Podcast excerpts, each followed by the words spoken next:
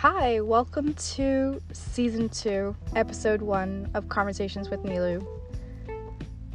Um, so I'm starting off episode one as a solo podcast, of course, but I do plan to do more uh, collaborate recordings and interesting conversations, um, ranging a wi- wide variety of topics.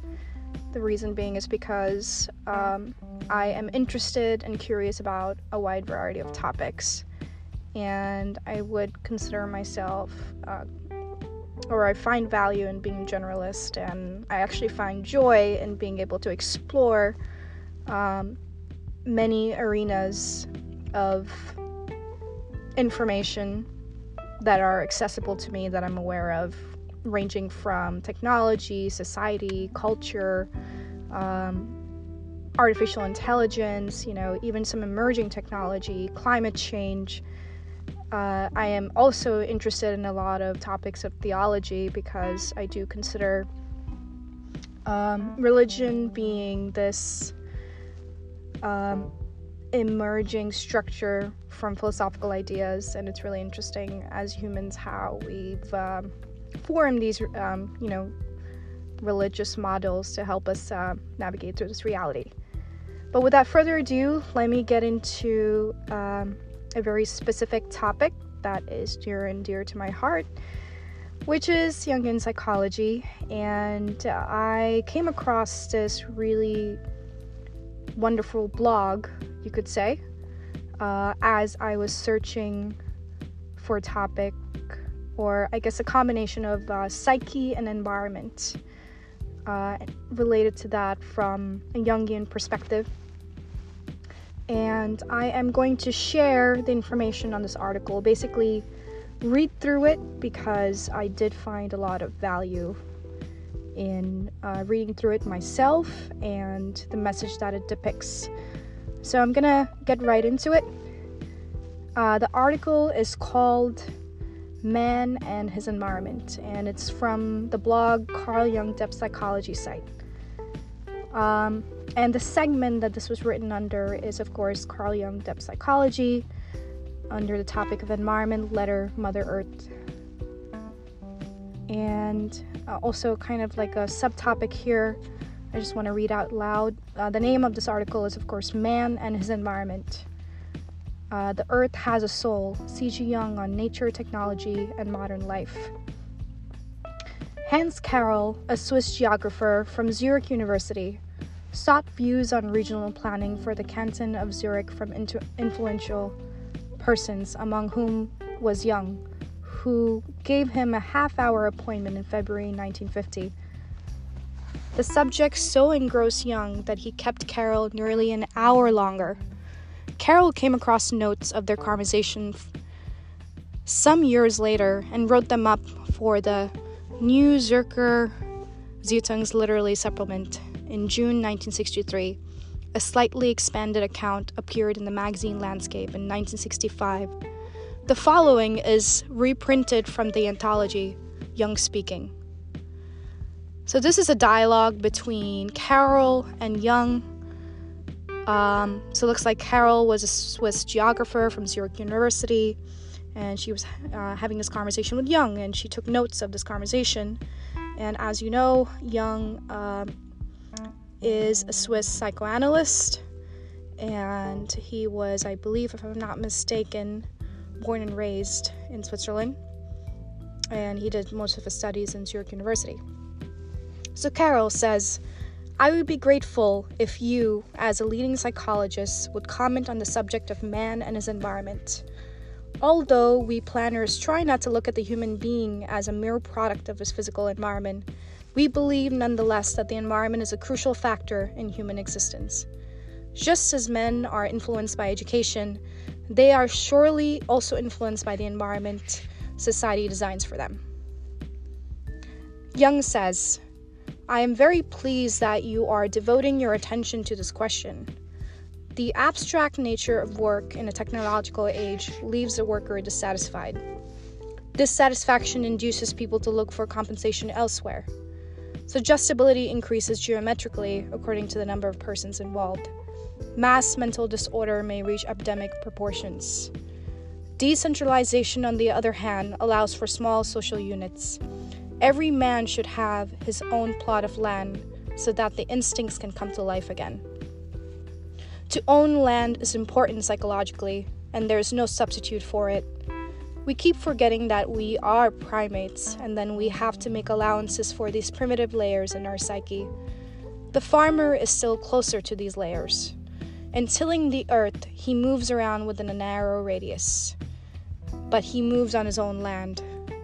The industrial worker is a pathetic, rootless being, and his remuneration in money is not tangible but abstract. In earlier times, when crafts flourished, he derived satisfaction from seeing the fruit of his labor. He found adequate self expression in such work. But this no longer this is no longer the case. First of all, he's responsible for only a small part of the finished product. Secondly, the product is sold, it disappears, and he has no further stake in it. Because the psychological reward is inadequate, the worker rebels against his employer, against capitalism as a whole. We all need nourishment for our psyche. It is impossible to find such nour- nourishment in urban tenements without a patch of green or a blossoming tree. We need a relationship with nature. I'm just a culture coolie myself, but I derive a great deal of pleasure from growing of my own potatoes. People tend to look for the kingdom of God in the outer world rather than in their own souls. This is particularly true of socialism. Individuation is not only an upward but also a downward process. Without any body, there is no mind, and therefore, no individuation. Our civilizing potential has led us down the wrong path. All too often, an American worker who owns only one car considers himself a poor devil because his boss has two or three cars. This is symptomatic of pointless striving for material possessions. And then he goes on. Yet, we need to project ourselves into the things around us. Myself is not confined to my body, it extends into all the things I have made and all the things around me. Without these things, I would merely be a human ape, a primate. Everything surrounding me is a part of me, and that is precisely why a rented apartment is disastrous. It offers so few possibilities for self expression. In a standardized apartment, in a standardized milieu, it is easy to lose a sense of one's own personality, and one's individuality. A community is based on personal relationships, he goes on. No community can evolve where people can easily move household from one place to another. The one family house, the house owned by its inhabitants, is much better because it, ne- it necessarily engenders a sense of permanence. If man has a hand in shaping his environment, it will reflect his personality. A Soviet collective farm lacks soul, and the people who live in it are dull, unhappy. A lot because they have been deprived of any opportunity for self expression. A captive animal cannot return to freedom, but our workers can return. We see them doing it in the allotment gardens in and around our cities. These gardens are an expression of love for nature and for one's own plot of land. As our working hours become shorter, the question of leisure time becomes increasingly essential to us.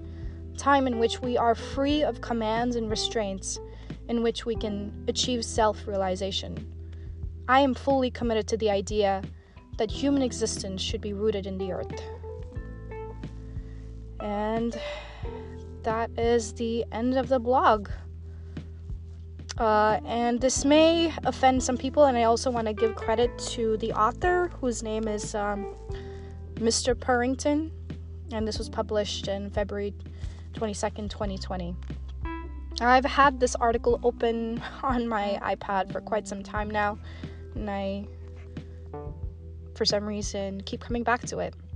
And I, I think it's well written or well recorded um, so, a lot of what Jung is saying, depending on who is listening, may be a bit confusing, but it's, I mean, pretty straightforward. And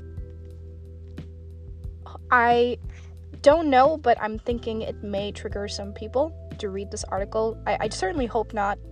Please approach listening to this with an open mind and just consider the idea. I mean, from my perspective, the way I see it, um, it's merging a lot of values in myself and values I have intentionally exposed myself to uh, because I think that these values of honoring ourselves, who we are as humans, truly understanding what we need and what is healthy for us, and therefore what is healthy for the planet, is really important to consider. And this is something uh, Carl Jung really put an emphasis on, and it's something he embodied himself, or at least he tried.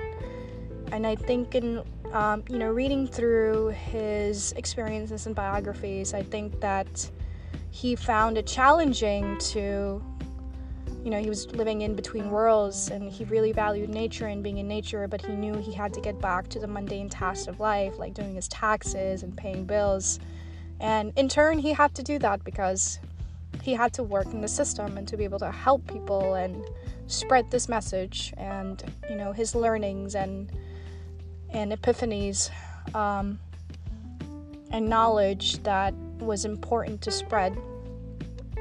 And he was of course you know he went through a lot of transitions from me trying to um, being very interested in his lifestyle and his own journey as you know as um, you can say in a sense a visionary and exploring these divergent way of thinking and being and values. Of course he lost a lot of friends in the process and you know old patterns and old ways of being and i think it it is something we can all relate to. We we shed layers as we move through our lives and shift into being different people. Um, but but I really value this blog because I definitely learned a lot from it, and um, I have been going through several dark night night of soul. We call it. It's it's a process of um, big transitions happening. It feels lonely um, in some sense.